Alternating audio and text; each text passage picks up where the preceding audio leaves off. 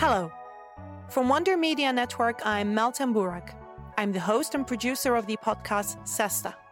We aim to harness the power of arts and culture to foster conversation and build peace in Cyprus. I'll be your guest host for this month of Womanica. Today, we're talking about a woman who took on the federal government to reinstate recognition for indigenous nations.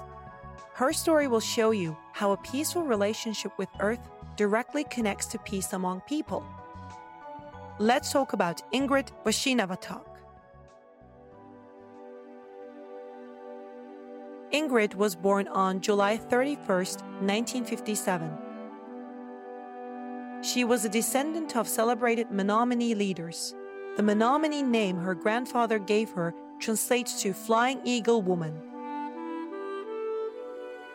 Ingrid grew up in Chicago, but she spent her summers visiting family on the Menominee Indian Reservation in northern Wisconsin. That was where her heart laid. Ingrid enjoyed biking down old logging roads, walking in the forest, and swimming in Menominee lakes and rivers. Ingrid grew up during the time of Indian termination. During the 1950s and 60s, the federal government tried to end their obligations as trustees to native tribes, obligations which were outlined in 100 year old treaties between sovereign tribes and the federal government. Termination essentially put an end to existing protections, cutting off the little government support that existed and revoking tribal sovereignty. The result disintegrated infrastructures in tribal communities and collapsed their economies. Many people were plunged into poverty.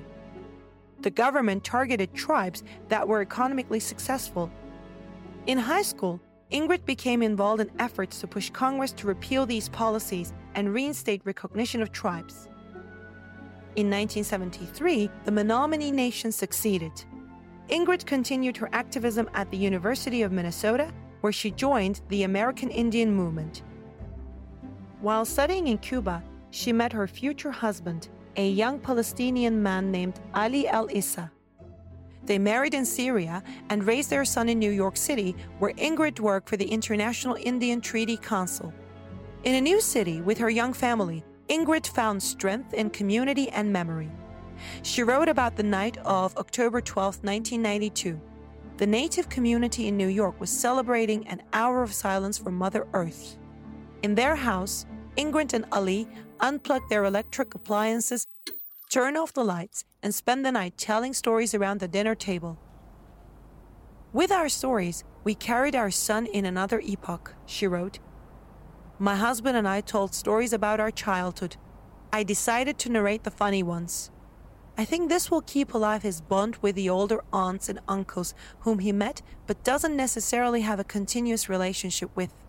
This makes them more alive and present. Now my son has a link, a threat that connects him to our pasts, which are a part of him. As a peace builder, Ingrid looked to the past for lessons on how to build the future. She knew peace required constant work. That philosophy guided her while co founding the Indigenous Women's Network, which educated younger generations on the historical struggles of women. She also worked as the executive director of the Fund for Four Directions to revitalize indigenous languages. In an essay on peace, she denounced the theft of indigenous land in the name of better use. Ingrid believed the wealth of the world comes from the earth. As we destroy the ability of the earth to sustain us, we lose the ability to address the chronic needs of the poor, the hungry, and the landless.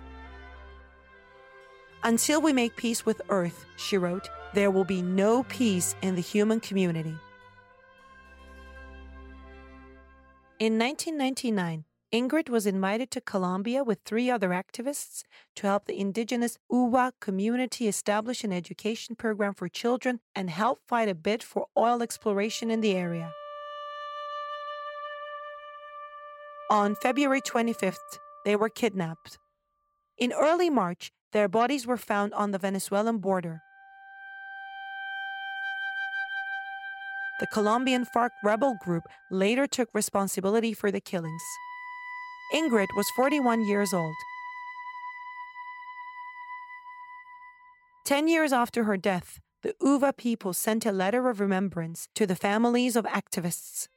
It read, For us, they're not dead. Their life work and their memory live on. We thank them for their dedication and time offered for our culture, for our spiritual leaders, and for the balance of planet Earth and Mother Nature. Uwa children and elders remember them at every sunset. Their shadows still walk with us, accompanying us along the path of resistance.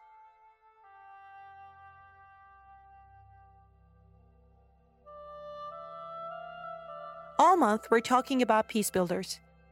For more information, find us on Facebook and Instagram at Womanica Podcast. Special thanks to co creators Jenny and Liz Kaplan for having me as a guest host. Talk to you tomorrow.